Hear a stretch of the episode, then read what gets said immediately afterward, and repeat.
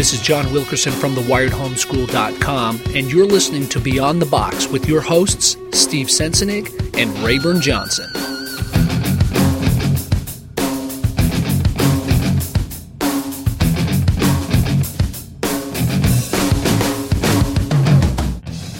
I'm Rayburn Johnson, And I'm Steve Sensenig. and this is Beyond the Box. Here's your invitation to explore life outside the box of institutional religion. This is a place where there are no walls to restrict our search for truth as we embrace the ambiguity of defining our life in Christ. So unbuckle your seatbelt, Recline your chair. throw caution to the wind, and get ready for the ride that is Beyond the Box.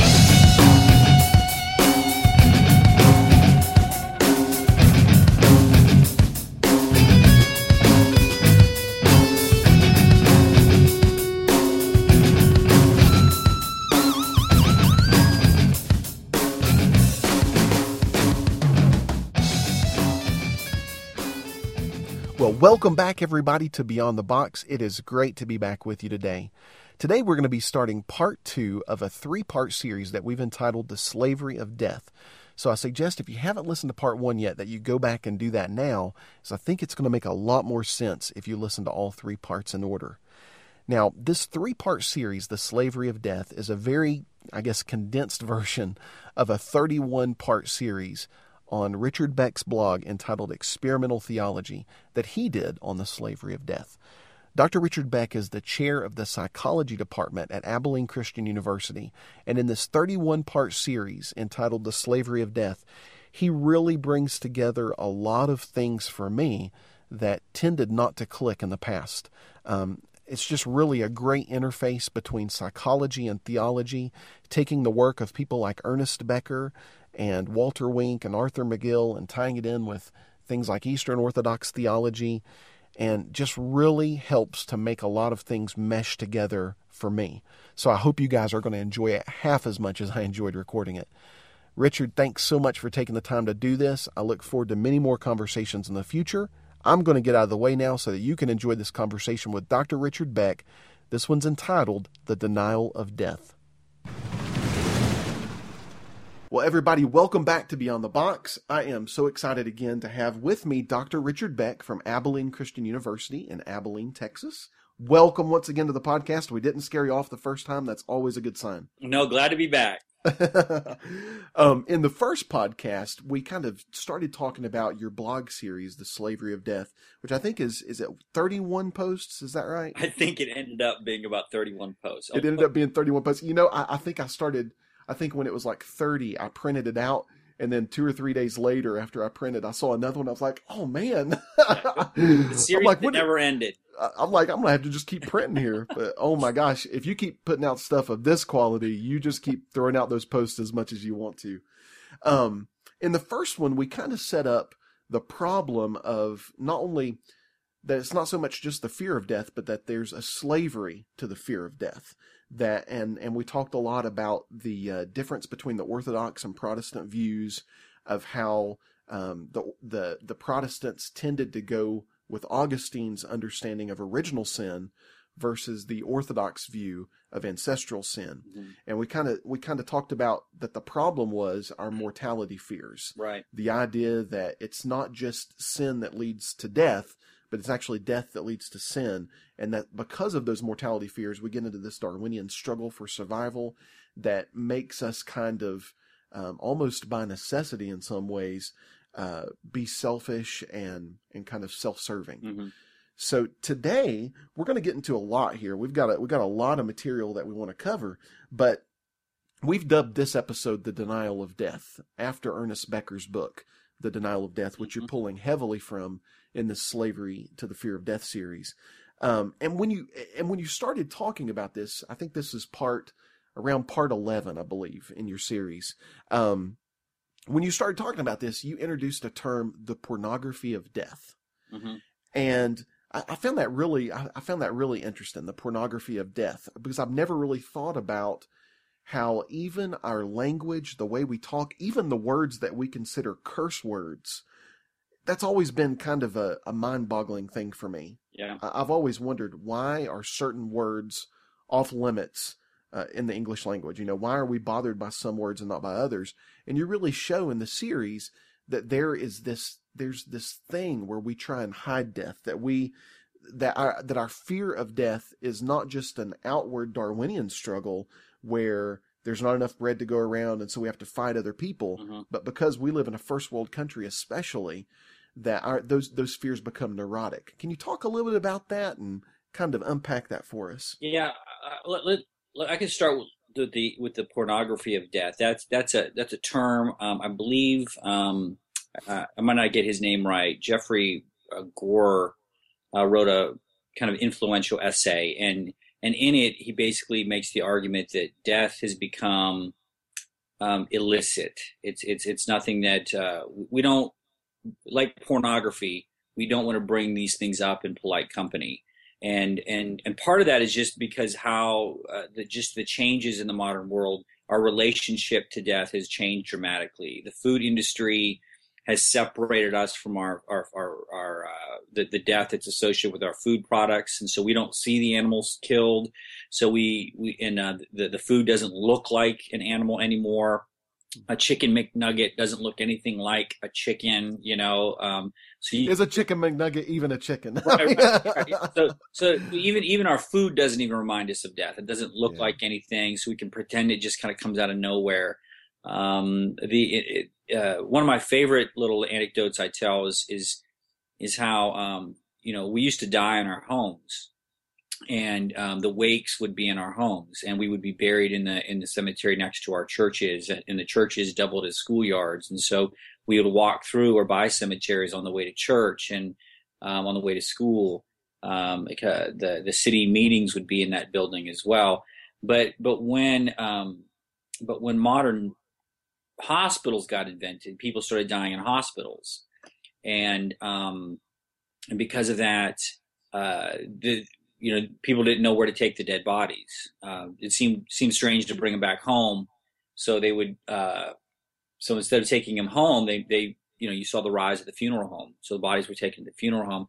So we were not dying at home anymore. Um, we weren't the, the wakes were in, were not in the home. They were they took place somewhere else. And eventually, what happened is um, uh, we we uh, renamed the parlors. I think it was Women's Day magazine um, said that we should name the parlors the living room. And so so, so the, the dead the dead had even been expelled from our our homes and and so in a sense w- with all of these changes from food to the funeral industry to modern medicine um, what what has happened in, in, the world today is we can kind of pretend that death doesn't exist and live with this illusion that we we have all the time in the world and that we're we're somewhat immortal and and obviously that's a fantasy but so much of modern american life particularly kind of exploits or tries to capitalize on that illusion uh, Mm.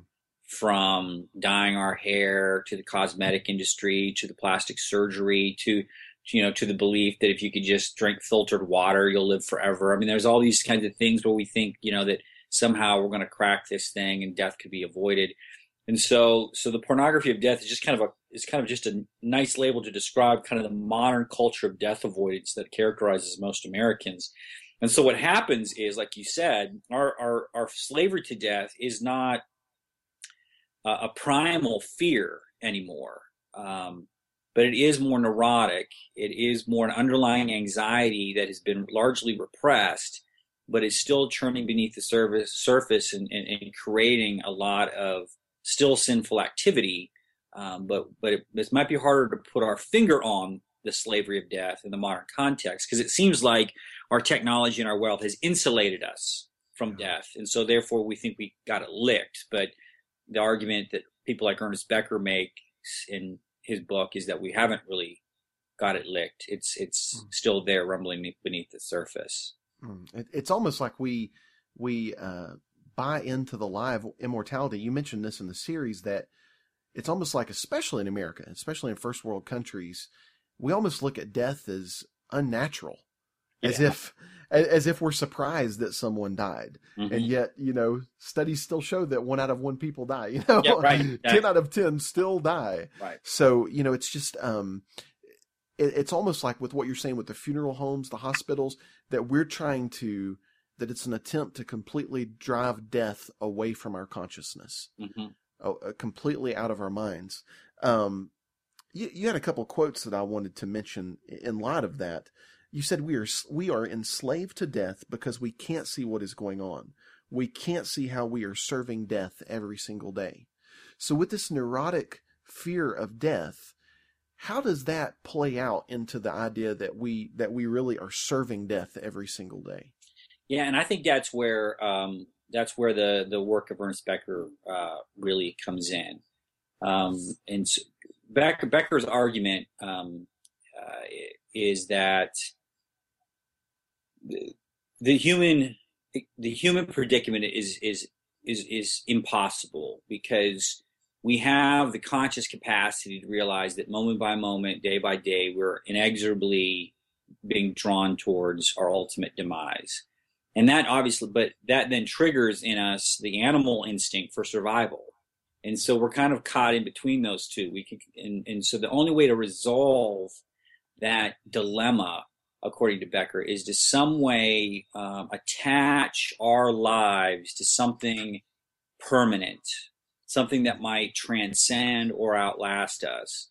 And so his argument is that what happens is cultures get invented, uh, value systems, ways of life get invented, and and these cultures are ultimately you know defined by creating kind of transcendent goods or, or projects that I can attach my life story to.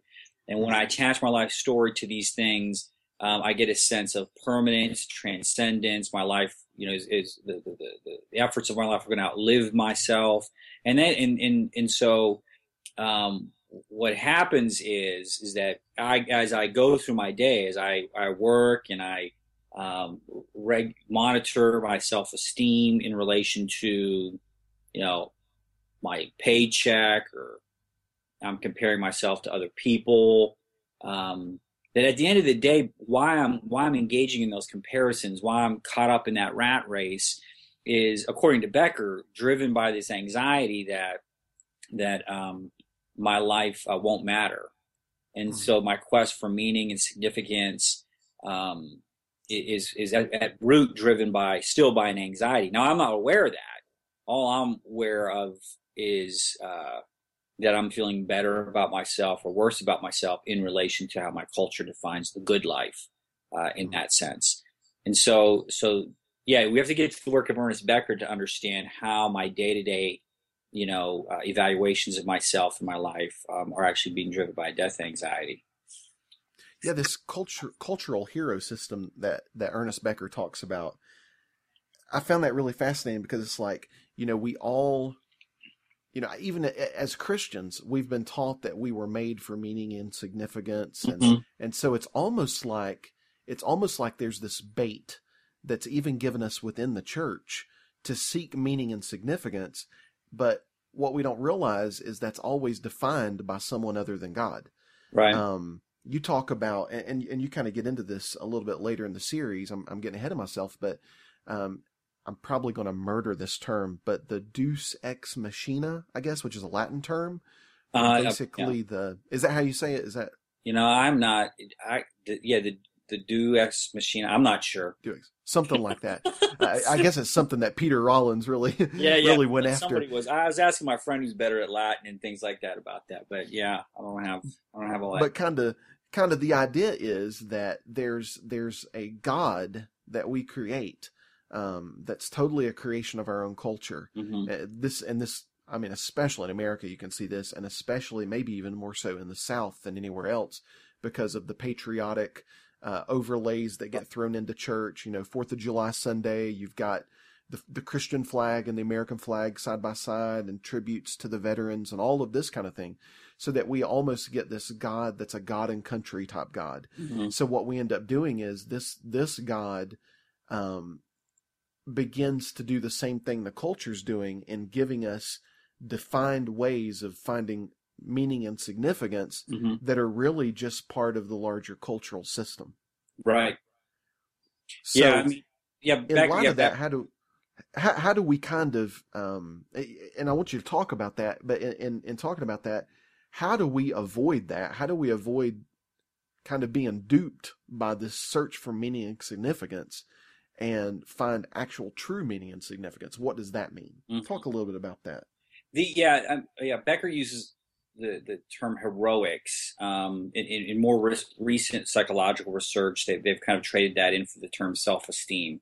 And so in the series, I'll often kind of go back and forth. Becker Becker's talk about heroics, um, but probably most of us would just define that term as, as a self-esteem, my, my general sense of, of, of leading a meaningful, significant life. But yeah, his argument is that is that you know we all want to to be significant and and be a hero in a certain sense, but obviously, how do you def- how do you define that? And it's obviously the culture steps in and says it gives you narratives and, and meaning structures and says you know this is so when you're talking about America, right? We often use the term you know these are our heroes and these are our exemplars and these are you know um, but we also talk about you know the everyday heroism. I mean we're in the middle of election year here and and you'll hear from both candidates uh, romney and obama um, uh, the kind of the mythology of our country. And it's not always uh, the men and women in, in, in the military. It's, it's not always the police officers the firemen although that was really big after 9-11 but it's the it's the everyday heroism, right? That you know the guy that that gets up every day and he packs his lunch pail, and you know so there's that kind of American work ethic and the the the small town values, and so we have these hero we have these these meaning systems, and the idea is that I just imbibe that like the, they are around me, and and um, if I participate in those those ways of life, um, I can look back and, and say to myself and my friends and family members and my culture steps in and, and says that, hey, that's a life well lived. And um, and it's not necessarily uh, Becker's saying it's not necessarily saying that those aren't lives well lived. His argument is though is that there's a there's a kind of existential vulnerability that sits at the bottom of it that that for for I think for some of us that are kind of more existential people we're aware of that we get a sense that you know I, I put my whole life into this, you know, uh, business, or I put my whole life into building this company, or I've done all of this work, I've published, or I've created all this stuff, but but you know you get the, you get kind of the voice of Ecclesiastes sneaking and going, you know what, what is any of this going to last? Is it you know, I, I, mean, I was really anxious and I thought this was the most important thing. And I think there's moments in our lives when we face death, when we age. We were talking about our kids earlier. When you look at through the eyes of a new generation, there's you know, and sometimes it's just kind of the late at night when you're alone. You just kind of think, well, what's the point of it all? So, I, so there's a thinness there, and I think Becker thinks, you know, you might not ever get underneath the surface of this. Um, you can go pretty much from the cradle to the grave fairly oblivious that that you know um, you you were engaged in in in that kind of pursuit. But um, but there's more pernicious consequences we'll get into in, in, you know in a little bit. All that to say is, I think the biblical language for what we're talking about is the principalities and powers. Yeah. That, that, that these are there are kind of um, and I and I kind of rely on the work of uh, William Stringfellow a little bit here, and, and his, his argument is that all of these meaning making structures from from um, businesses to ideologies to beliefs and value systems um, really are just agents of, uh, of of death because we're attaching ourselves to these things to feel to feel like we can transcend death. But but Becker's argument is that these things are a part of the of the creation as well.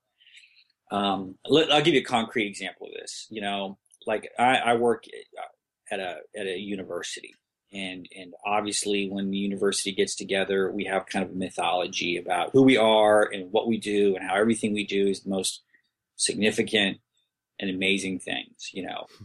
Um, but any corporate entity is going to get together and kind of fill you with the kind of mythology you know? And and the idea here is that if you serve if you serve us your life will have made a difference and can I can I interject yeah, an example sure. here? There's just like the perfect example.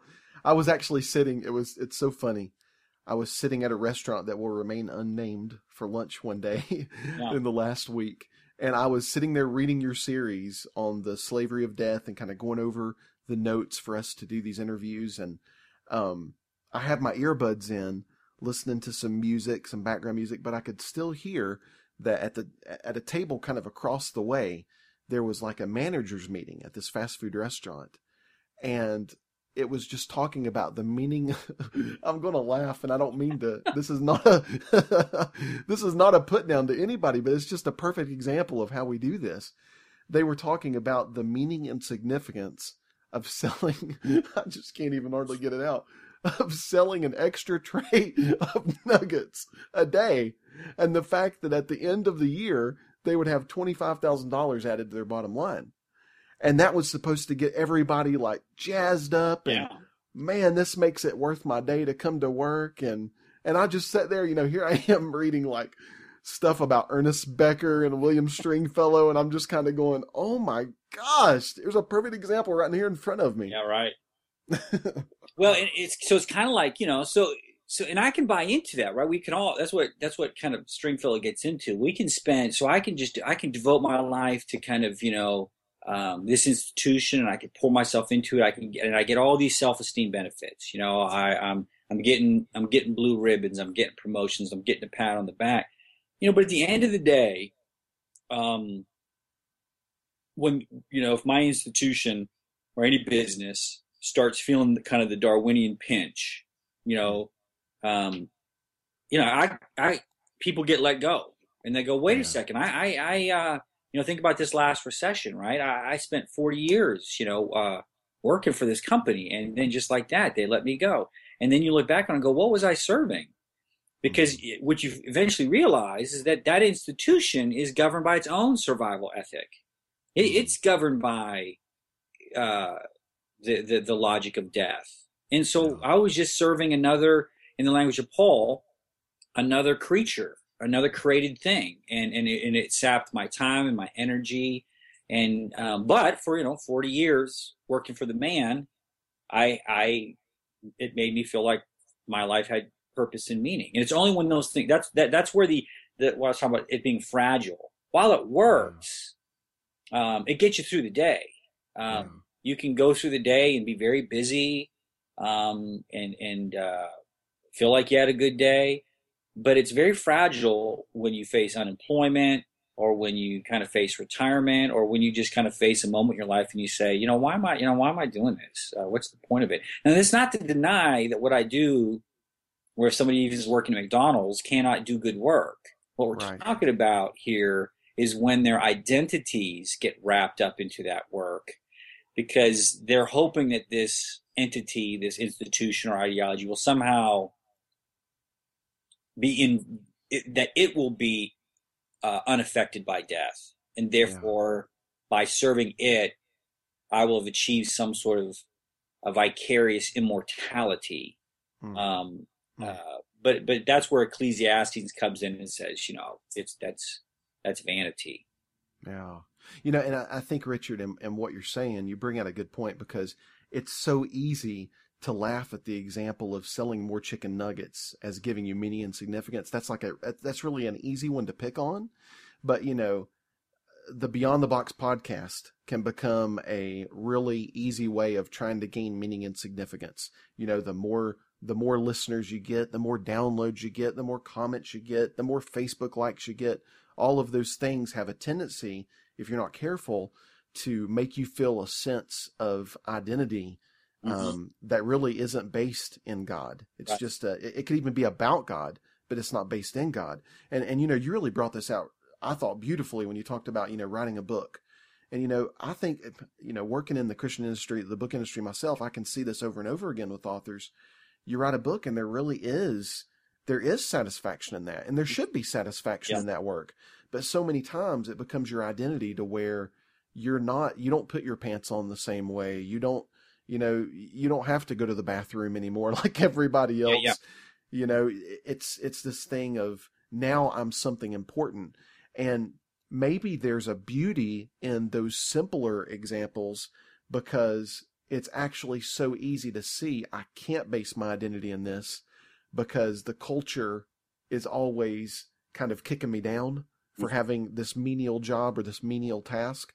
There's almost a blessing in that that you lose as you climb the corporate ladder because it becomes so much easier to invest yourself in your work and think that somehow there's an immortality that kicks in at the end.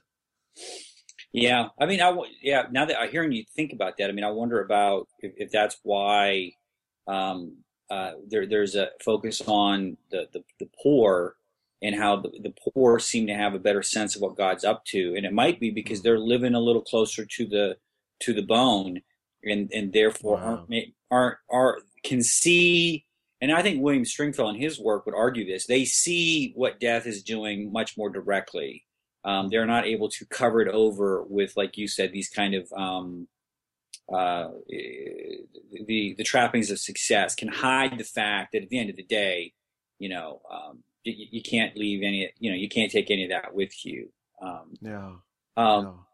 But but let me go back to what you're saying about like the podcast. Like so, obviously I'm a blogger, right? So you know, it's it's so it's not just that I'm building a, a uh, um, a sense of identity that's maybe not in God. It also leads to, to sinful practices. And so, so to connect with the part one, when we were talking about rivalry, right? Mm-hmm. Obviously, you know, I, I'm a blogger, so I I look at other blogs that that you know are are more popular or get more comments. And so what happens is I find myself in a rivalrous situation mm. um, because their success is some way diminishing me. Hmm. Um, and, and so therefore I want to somehow compete with that and I want to push further. And so, so, uh, and so it's not just that I'm placing my identity in my blog. It's that, that my identity in my blog makes me inherently envious, and jealous, and mm-hmm. rivalrous, and competitive, and negative towards other human beings. And so that's kind of that thing we were talking about last last podcast. How this death-based identity eventually brings me into a sinful state of affairs. Mm. Um, so it's not just that I'm neurotic; it's just that I'm inherently aggressive towards others. I don't want people to be more successful than I am. Yeah, because I, I, mean that's the thing is when you know it, it, almost seems kind of benign when you just at the beginning when you just start describing these neurotic fears because it's like well you know if we really if our if our situation really is that grave then maybe it is better to cover it up. Maybe it is better to go for the gold watch at the end of 30 years of service and go for the book deal and and you know maybe it maybe it is better but that's that's where it becomes a big deal.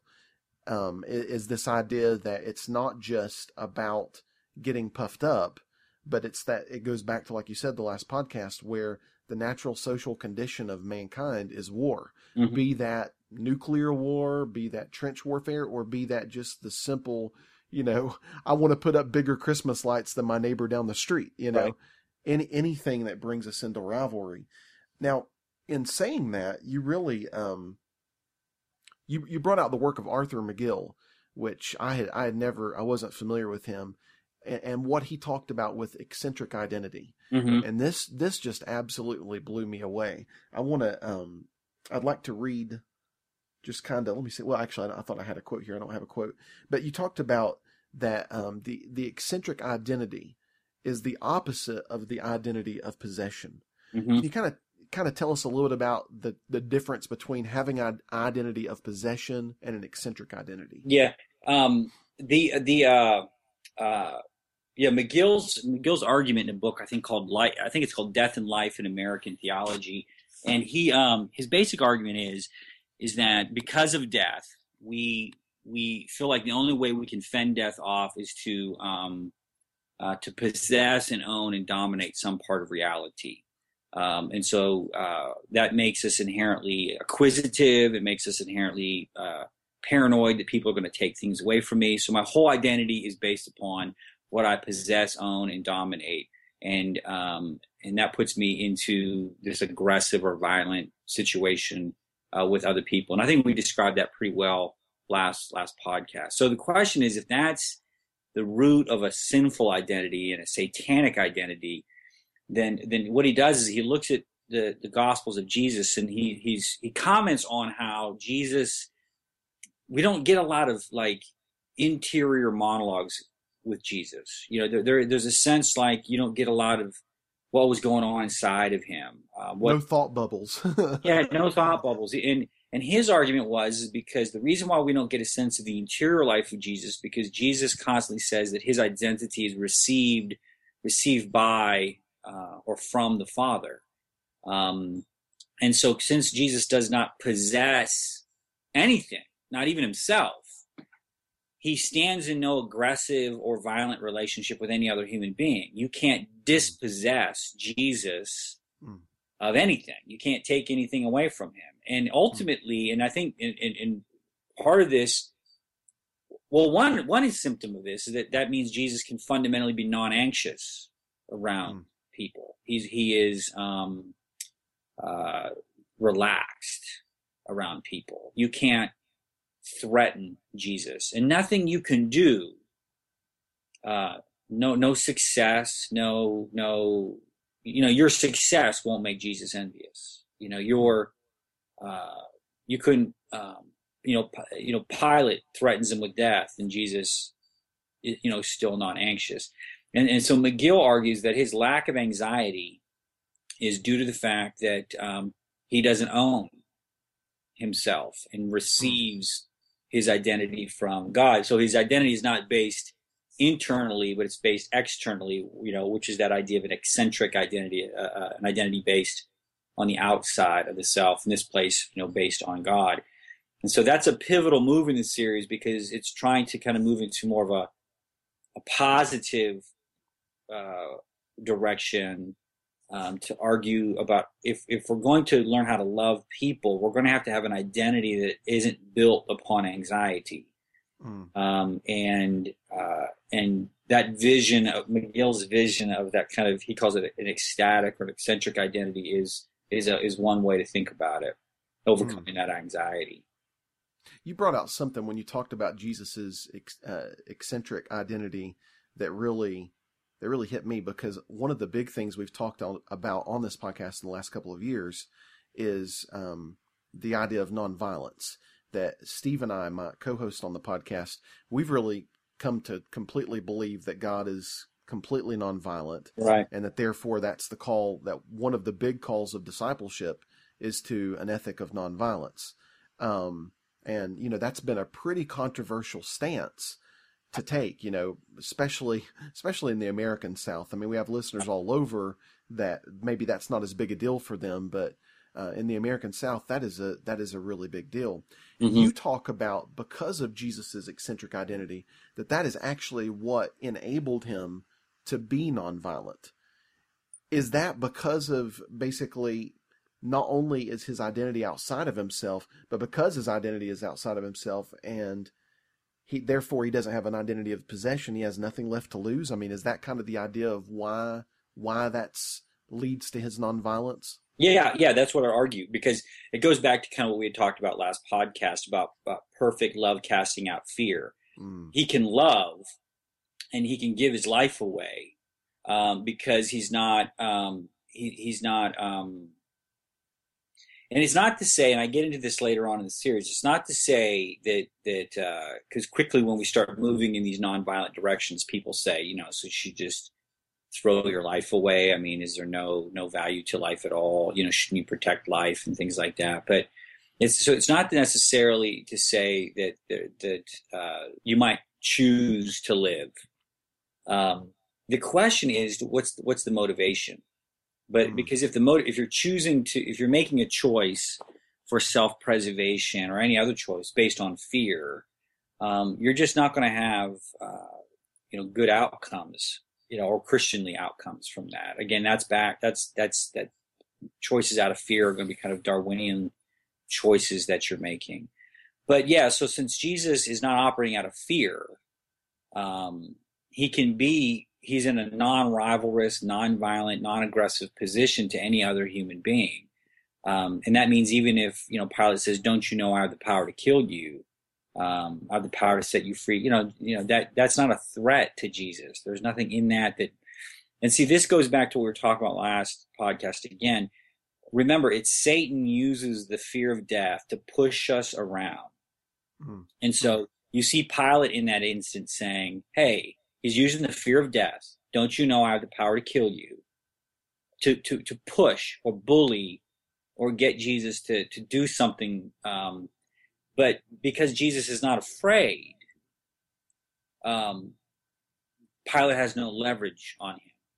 And so Jesus' self donation, his self giving, is motivated out of love. It's not motivated out of fear. He's not uh, cowed into giving his life away. He's not, you know, intimidated into giving his life away. Um, he can make that choice. Um, hmm. And so, in many ways, um, he's free. Um, uh, and, and, so that's why love is also associated with uh, the sense of freedom, uh, hmm.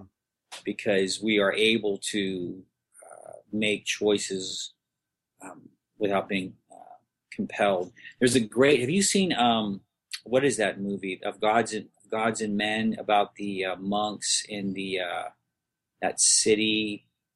It was in the Middle East. Um, hmm. I don't know. It was Albania. I'm thinking of but it was it was a recent, um, based on a true life story where um, they were in a kind of a predominantly uh, Muslim country, and uh, fundamentalism was taking over, and so there was a lot of persecution of Christians was breaking out. So a small band of these uh, Christian monks, um, five or six of them, had to make a decision to stay or leave, and um, and this is based on a true story. Um, uh, and uh, they they decide to stay. And there's a really poignant scene in the movie where the leader of the monastery is talking to one of the older guys about, you know, you know, maybe we should go. You know, maybe it's in our self-preservation to just leave and because it's getting kind of dangerous for us Christians. Um, but they ultimately decide to stay. Uh, but in, in, this one scene, the guy says, um, the reason why he says he goes, I'm a, I'm a free man. I can choose to stay. I'm not doing it out of fear. So it's a great scene that kind of illustrates a lot of what what the series is all about. Is that if you can transcend that fear, you can actually make a loving choice, and that might actually mean non-violently giving your life away. Um, yeah. yeah. So, but that really, without that freedom, you don't have that choice. You know, you just as you were talking, just a connection kind of a synapse just kind of flashed through my brain that kind of made a connection um, that scripture where Jesus says no one can take my life from me I have the mm-hmm. power to to lay it down and the power to take it up again that I've received from my father that really is the perfect example of eccentric identity is this this idea that um, if I don't possess my life you can't possess it either right you you can't take it away and so anything I do is simply a surrender to the will of God. Kind of when Jesus does finally go to the cross, you know, that Father into into your hands I commit my spirit. Mm-hmm. That he's that he's um, kind of expressing his trust in the fact that I don't have to watch my back. I don't have to get into the Darwinian struggle because my uh, father's going to do that for me because father's interest my interest is father's interest. Mm-hmm. There's there's not this separation there. Yeah, and, and, I would say that final move of Jesus is the perfect expression of his identity. Into your hands, I I, I give my spirit, and mm-hmm. um uh, and because his identity and his spirit rested with the Father, um, and he had faith in the Father, then he could he could die, mm-hmm. and that's in many ways that's the pivotal decision that we all face moment by moment. You know, as we're talking about this, and I know we're going to harp on this over and over again throughout the series, because like you said last night or on the last podcast, which was for us last night, um, you know, you said that really the only theological conversation when it comes down to it is between fear and love. And I'm realizing more and more that at least for so much of my life, my own theology was driven by fear. Um, that you just realize that that really is that is such a seismic shift because it affects every single every decision we make everything we believe about ourselves everything we believe about god um, I, I, just can't overstate how important what you're saying is the whole I, I know first john says it perfect love casts out fear but sometimes we don't realize that i would almost go to the point of saying anything well i think i would go to the point of saying this anything that we do out of a motivation of fear, even if it's service to God, is out of a wrong motive and can actually lead to sin. Mm-hmm. Yeah, I mean, that's that's what I'm kind of well feeling from the series. Yeah, and I would think um, kind of what you were saying earlier about you know Peter Rollins's book Insurrection, and he talks about the Deus Ex Machina, and and that's that's uh, I, I, think it's Latin for you know the, the, the God of the machine, and, and, it refers to how um, in, in in Greek plays they would whenever the plots got so convoluted and there'd be no way to resolve the plot, um, they would just drop in God, a deity, and the deity would kind of wave a magic wand, and and then everything would you know get better. So if some you know so if somebody died, the god would bring him back to life, and so he just kind of fixed everything. And so his argument in that book, and, and, and Ernest Becker would make a similar argument, um, is that um, is is that obviously these like you were talking about the cultural value systems of America and the mythology of America, um, is that you know that's intimately tied up with with God and religion, um, mm-hmm. and that in that in that you know, one of the things I do in this series is talk about how, in many ways, what we name as God um, is is really not God. Is is really again this um, projection in the sky to help us overcome our death anxiety, and and and so in many senses, it's a, it's it's an idol, and which connects with what you just said is that that's probably why there's so much fear involved in religion because it's still it's still trapped by the slavery, the fear of death. Um, mm. and, and, and that's, that's the hardest and scariest part is to think about, to question the ways in which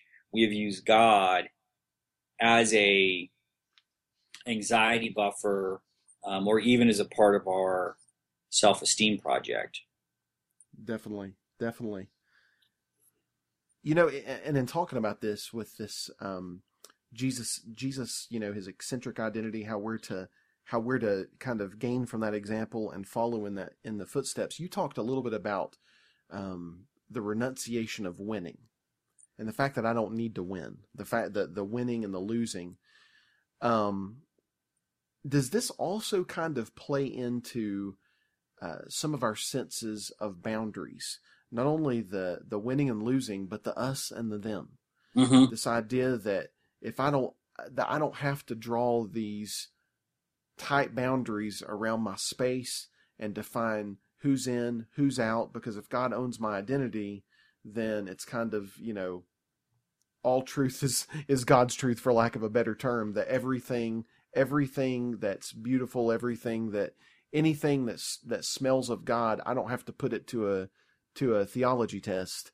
You know, can you, talk a little bit about that the renunciation of winning? Well i mean there's a lot of things that can be said. Let, let me let me connect it to what, you're talking about with with the, the, the boundaries and the insiders and the outsiders. Because um because the, the ernest becker's follow-up book to the denial of death is a book called escape from evil. And and in it he makes a kind of tragic conclusion. He argues that if these worldviews these cultural value system worldviews are what give us meaning and they give us significance. Um, the trouble with that is, is that when our worldview and our value systems come into conflict with somebody who holds other values and other other another worldview, they they are inherently a threat because their mere existence suggests that there are many ways of life. There's many ways of, of, of there's many values. There's many different kinds of gods, and it suddenly makes us realize that well, maybe my whole worldview and my God and all the projects of self esteem in my culture are arbitrary. Uh, and maybe they're not eternal. Uh, or, or uh, maybe they don't confer immortality like I was led to believe. And that's scary. Hmm, and so what yeah. we do, uh, what we do in the language of um, some researchers in psychology uh, who work in a theory called terror management theory, um, they, they, they describe what we do next is uh, worldview defense. And so in worldview defense, uh, in the face of that implicit criticism by outgroup members, we denigrate outgroup members um, and, and support our in-group members. And mm. so, so Becker concludes that, that, that book by saying that's the, that's the tragedy of the human predicament is that the, the things that make life meaningful, our value systems, are the things that inexorably bring us into conflict and violent situations with those who do not share our values. Mm. Um, and so there's always going to be these violent clashes of, of worldviews. Um, and, and so, uh, but again, so again, you're saying what it goes back to what you were saying about the, the natural state of man being one of war. But this is not like a fighting over the breadcrumbs. Right. This this is a violence that's brought about by a neurotic fear that my my value system is being criticized, and we find that existentially unsettling. And so, um, war here is being produced by ideological clashes, and I think that's very important for Americans to hear about how these ideological clashes, value systems are coming into play, and how we um, demonize outgroup members. Um, I mean, I, I, think you see it in American political discourse mm. with the way there's kind of an ideology on the left and there's an ideology on the, the right. And um, both of them are kind of messianic in the way they demand loyalty. And so, therefore, the other side are a group of infidels, which is why I think there's so much um, anger and anxiety about you know the American in American political debate, um, and so therefore there's this need to win, mm. win the next election.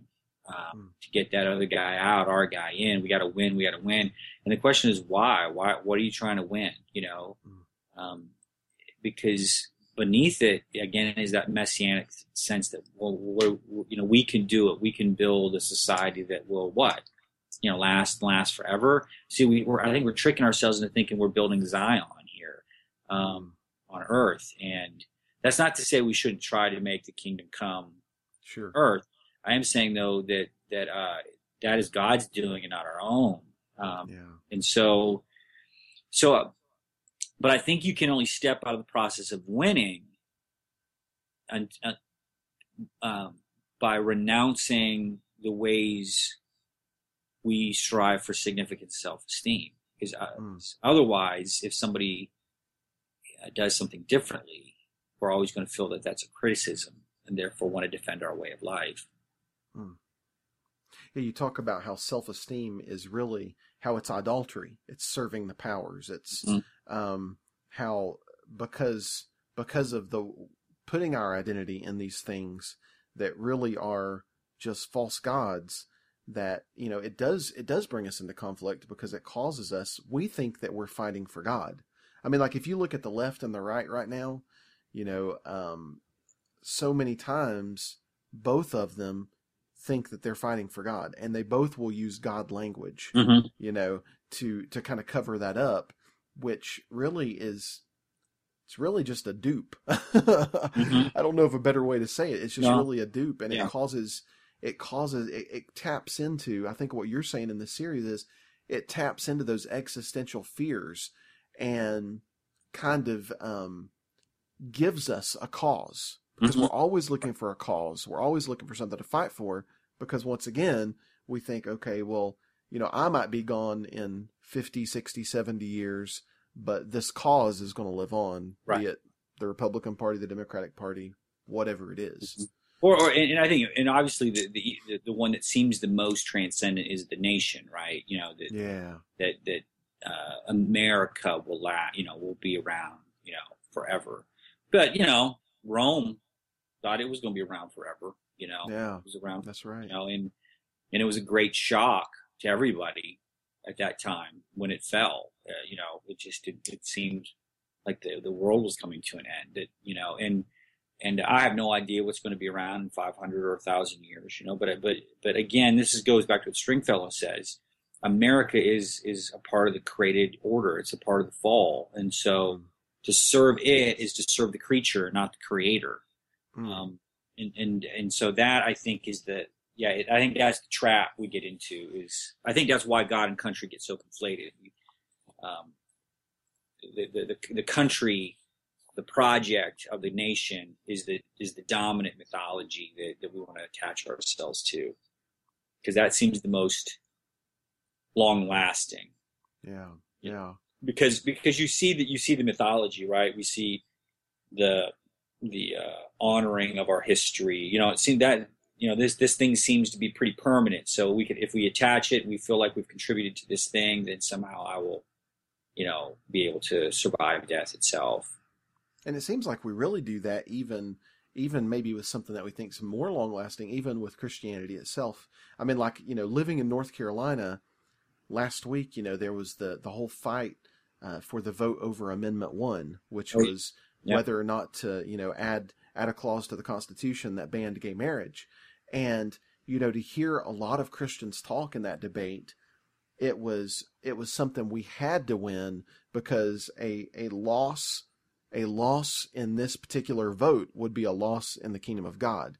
So it gets so conflated that God gets so we don't even realize that our God that we think we're serving and calling Jesus and and worshiping and all of this kind of thing and even reading into our Bible more eisegesis than exegesis. Right. Um, that that's actually just extending the adultery and not that it, that it's not true religion at all. You you touched a minute ago, Richard, on um, terror management theory. Uh-huh. And I know I watched a fascinating documentary. I'm trying to remember the name of it. I know you're going to know exactly what I'm talking about. I know the documentary. I don't know the name of it though, but it came out 2003 or so. I'll, I'll have to put that in the notes on the on the podcast. But anyway, fascinating document on terror management theory, and they showed some examples of some uh, studies that had been done that kind of prove these things. Can you talk a little bit about that and maybe give us some ideas of of how this has been proved in the lab? Yeah. Um, uh, uh, yeah, these are the researchers. Uh, uh, uh, Solomon, Pyszczynski, and Greenberg are kind of the three leading guys that have done a lot of this this work. And um, so, you know, one of the hypotheses that they've tested is this worldview defense hypothesis. That and, and so, you know, the argument that Ernest Becker makes is that our cultural worldviews um, are fundamentally anxiety buffers, uh, ways of fending off death anxiety um, by attaching our life stories to these overarching transcendent narratives. Well, I mean, how do you prove such a thing? I mean, I mean that seems very, you know, ethereal. yeah, right, right. So, so they've done, what they do in the studies is they they bring people in um, uh, to a laboratory uh, condition and, and who, who kind of have a cultural worldview. So if they're American participants, then obviously then, you know, their worldview is, you know, the American worldview. Um, uh, and so what they then do is they have a control group and then they have an experimental group. And the experimental group goes to what's called a mortality salience condition. And in the mortality salience condition, they are they are asked to reflect upon what it's going to be like if they die. You know, what's what you know. So you write a little essay about you know the experience of dying and what do you think is going to happen to you. So essentially, they they make you uh, uh, aware of your own death and mortality. They they prime that, and the other group isn't thinking about that at all. They then engage them in a variety of tasks, often um, um, engaging with out group members. And so, in one study um, that was conducted during the first Gulf War, the first war in Iraq, they had American students um, assessing essays written by ostensibly an Iraqi uh, position in a, in a pro-American. So there's kind of like a pro-American position. There's one that's more critical, and then they're they're asked to rate quality of the essay, the intelligence of the um, of the essayist, and what they find in these studies is that when mortality is made salient, when you're asked to think about your own death, you become much more derogatory toward any criticism of your worldview. You become more mm-hmm. patriotic, more pro American, and therefore uh, more defensive toward your in-group members. So the pro kind of dig dig your heels in, so to speak. Yeah, right. So so the American day is great, and and um and and the guy who wrote it is really really smart, and he's probably a really good person. And this person that was critical of America, they're dumb and they're not so good mm-hmm. person. And it's really not a well written essay. And and and but you don't see the control group do that. And so so the evidence there is that is that when we are made to think about our death we become the idea we, we, we yeah entrench in our ideologies.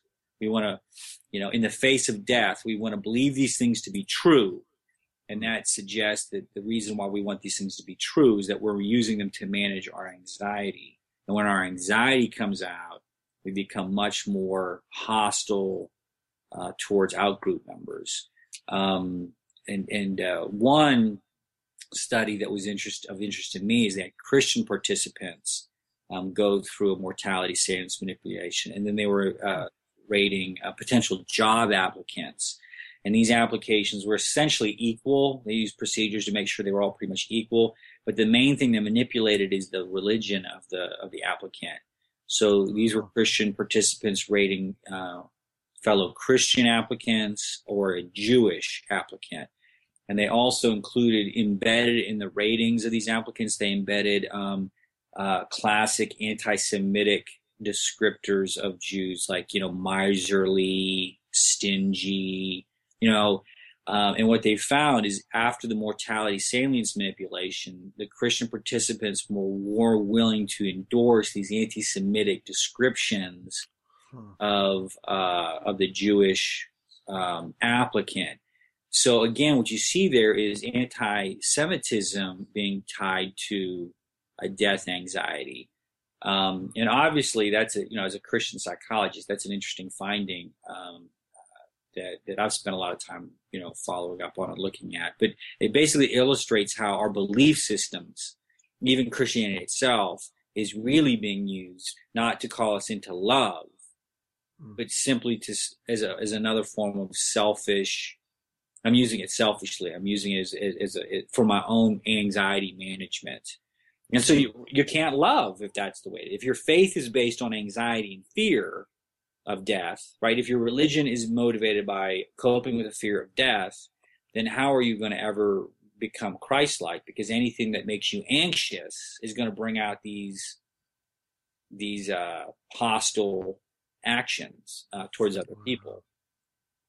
So it ends up basically that Christianity just becomes about a, it really becomes about this us them thing and making sure that we protect, we protect our ourself and our stuff and our beliefs and basically our identity from the demonized other, from from the threat of the other. And so instead of instead of it becoming about the fact that Jesus came to save the world, to love the world, to mm-hmm. to teach us how to love the world, that instead I'm wondering if that's where and I hope I, I hope in doing this I'm not demonizing another group in the name of trying to keep that from happening. Yeah, but it's always tricky. It's it's so easy to do that. Yeah. Um, but I, I, you have to wonder if that's not where this whole um, battle over, you know, over stringently fundamentalist understandings of creeds and doctrines. Uh-huh. So it's almost like we've got to protect ourselves. We've got to we've got to define the boundaries to make sure we don't let anybody in that's not safe. When it seems like Jesus was doing the exact opposite. I mean, he's being accused as being the friend of sinners and he's hanging out with prostitutes and you know, mm-hmm. to me what you're saying is it's actually pretty darn scary to think that the average Christian that that, that would be our average response, you know, without being aware of it and without um, learning some way to go against the flow of this thing, that that's really just a natural reaction that even believers in Jesus would have. Now, in saying that, one thing you touched on under under your section on terror management that really struck me uh, was your, ta- the way you talked about doubt and how doubt was such an integral part of our faith. Um, that that doubt is really the source of tolerance. Can you talk a little bit about that? I know we've I know we've set up the problem of cultural heroics, the problem of those those cultures coming into conflict. How does doubt in our own belief system kind of help us to be more tolerant of others and help us to open ourselves more to love? Mm-hmm. Well, you know, I mean, it goes to the issue again of, of kind of uh, of worldview defense because the worldview defense is motivated by a fear that the other, and this capital O other, um, relativizes my belief system, that they, they are a threat to my belief system. And so what happens is that anxiety makes me fundamentalist. And, and you're kind of seeing that in the world today, right? There was this sense that, you know, after the Enlightenment, that this, this would be great, this would be great march towards reason and everybody would become real, you know, um, and we haven't seen that. I mean, I think most people would say that one of the things we're struggling with the most in modernity is fundamentalisms. all Yeah. kinds of all kinds of fundamentalism. Be that liberal or conservative. right, right. And, and so the question is, well, why is that? Why why would modernity um, make us more fundamentalistic? And, and the terror management people would say because in modernity, when you're dealing with pluralism of worldviews, that's a really disconcerting thing. When you have Muslims interacting with Jews, interacting with Christians, interacting with all these kinds of people, it, it kind of makes you just question who's right. You know, who, who, you know, is anything right? And so, so it's really comforting when somebody comes along and says, "I'll tell you what's right. This is the mm-hmm. truth. You know, this is God's truth, and it's as clear as day." And and there is a, and, and, and you and I, you know, I mean, both of us have experience with kind of conservative Christianity. There is a comfort in Yeah. knowing you're right. And There's a comfort in having the answers. exactly, there, there's a comfort in having, and there's a comfort in knowing you're going to heaven and everybody else is going to hell. It's real sad those poor Yeah. people, but there's a there's an existential comfort in knowing that you are, you are part of the in group um, on that. Um, and, and so, but it's still again fear driven at, at the end of at the end of the day, and so therefore creates those hostile fundamentalist reactions about outgroup members. The kind of the, the Christians that we see that don't seem very loving, but seem very hateful. Um, uh, and and so, how are we going to be hospitable to outgroup members? Um, and the only way to be hospitable is to, is to is to be be willing to allow their views, their lives, their things to, to put ours to come alongside ours and and, and so that experience of of being willing to entertain their view uh, creates the experience of of doubt but so you're trading off your certainty um, for more anxiety Mm. um, there there's a price to pay Mm. you know with doubt and that is you don't have all the answers and and uh, you, you you perhaps don't know what's going to happen when you die as certainly as you once did um, but you're you're willing to trade off you're willing to undergo that anxiety and lack of certainty to uh, be nonviolent toward the person who believes differently than you do. And and fundamentally that means respecting them and actually legitimately listening to them and undergoing the risk of them edu- educating you. That's that's existentially scary. And most people aren't willing to allow that to happen you know you're not really going to listen to somebody from another world religion it's too threatening Right.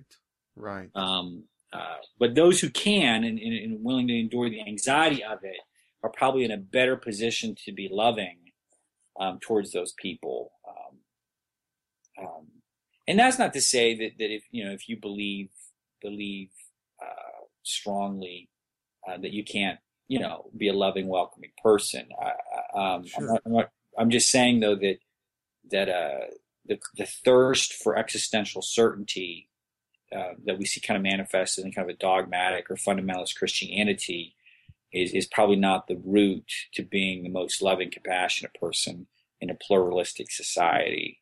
Yeah, I, I think so much of it. Um, you know, when it when it comes right down to it, I think there are a lot a lot of loving fundamentalists. I was once a loving fundamentalist. um, I loved people, but I think that there is there's something about it that at the end of the day, when you are pushed into and when you are backed into a corner, you will ultimately choose your doctrine over people. You'll choose your belief system over people because it's a safety thing. It's a fear thing, you know.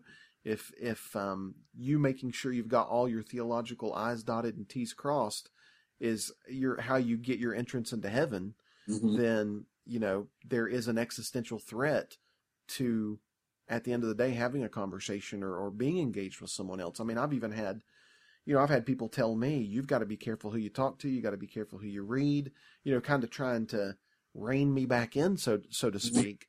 Um, because there's just this, there's this fear that if, if you even have contact with the other, that, um, somehow you'll be contaminated. And I, you know, at this point, I know we're talking about the slavery of death, but I just have to put a plug in for your book, Unclean. We've got to do a podcast on that sometime, Richard. All right. Um, but just to just to kind of tease it out a little bit and, and hopefully get people to to look more into this. you do such good work in that book of actually really addressing this subject of of um, boundaries and borders and kind of how we how we tend to demonize the other, how we tend to uh, try and maintain our purity by maintaining our borders. Mm-hmm. Um, I just really want to encourage people if you want to kind of if you want to dig into this a little bit deeper, they really need to pick up your book, Unclean. Um, great, great book. And like I say, I'm I'm going to twist your arm and hopefully do another podcast with you on that sometime. oh, talk about it. Yeah, and there is and there is some con- connections in that. I mean, that last part of Unclean gets into the yes. relationship of purity and death and mortality. So there are there are connections uh, there. Um, Definitely. I, I always joke. Everything I eventually write comes back to some connection with existential anxiety or death issues or whatever. So I don't know. well, like you said, if the theolo- if the theological conversation is fear and love, yeah, yeah. And at the end of the day, all of our books got to end there somewhere, right? yeah.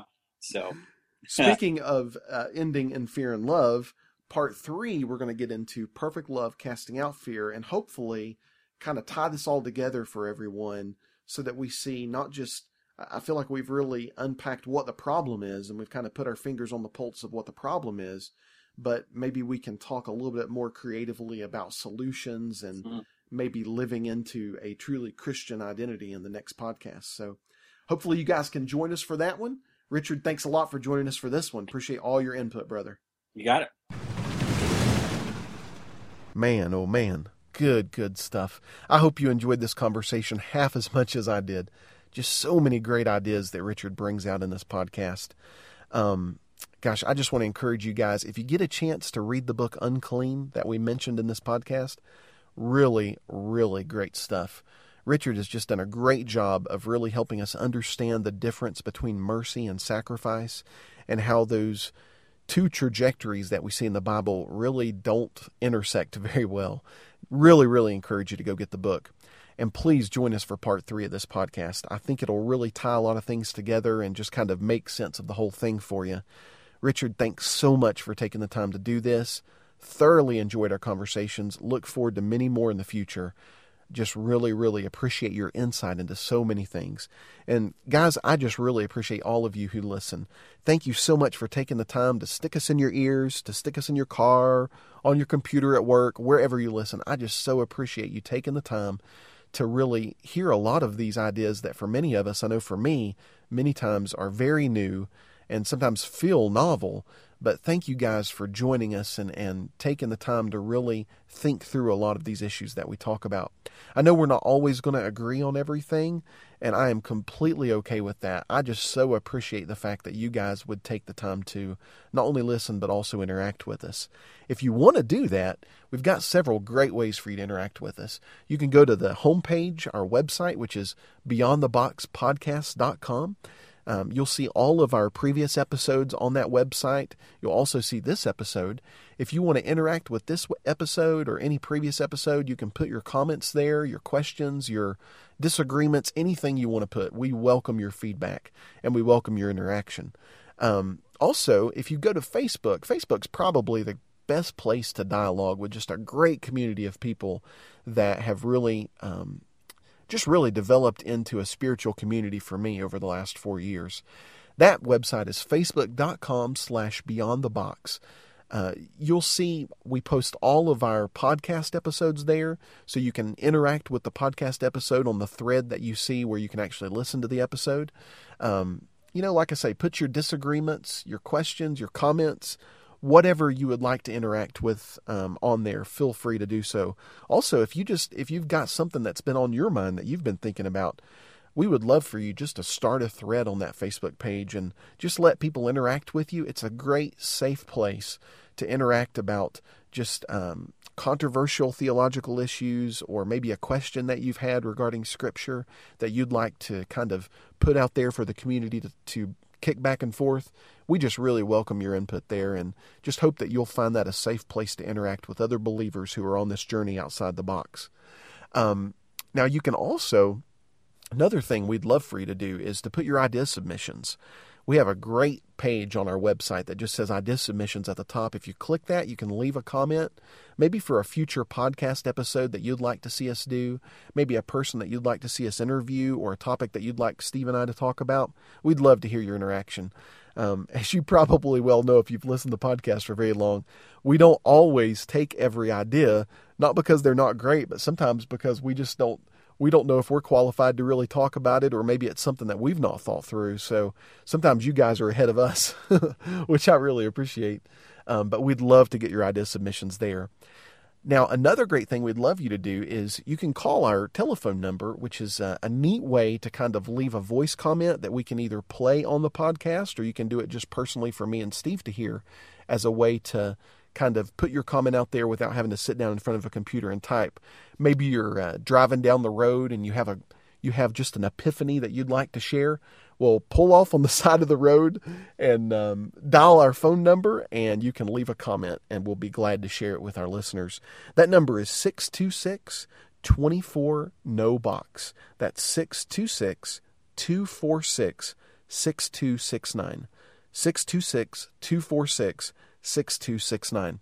Now, if you don't want to call the number, you can actually go to beyondtheboxpodcast.com and you'll see a little widget on the right hand side that says call me. If you click that, type your name and phone number in there and hit submit, then our answering service will actually call you back and let you leave a message without you having to call us. So that's another great way to interact with us. Um, if you want to sign up for our Twitter feed, which basically just posts when we new ha- have new episodes up, or maybe when we post something on the Facebook page, you can go to twitter.com slash btb podcast and that'll get you hooked up with our Twitter feed. I just thank you guys so much for taking the time to listen once again. Thank you so much for your interactions. Love you guys, appreciate you guys. I just thank you so much for joining us on this journey as we travel outside the box. Dr. Richard Beck, you are the man. Thank you so much for taking the time to do this podcast with us. Can't wait for you guys to hear part three. Thanks so much for listening. Have a great week.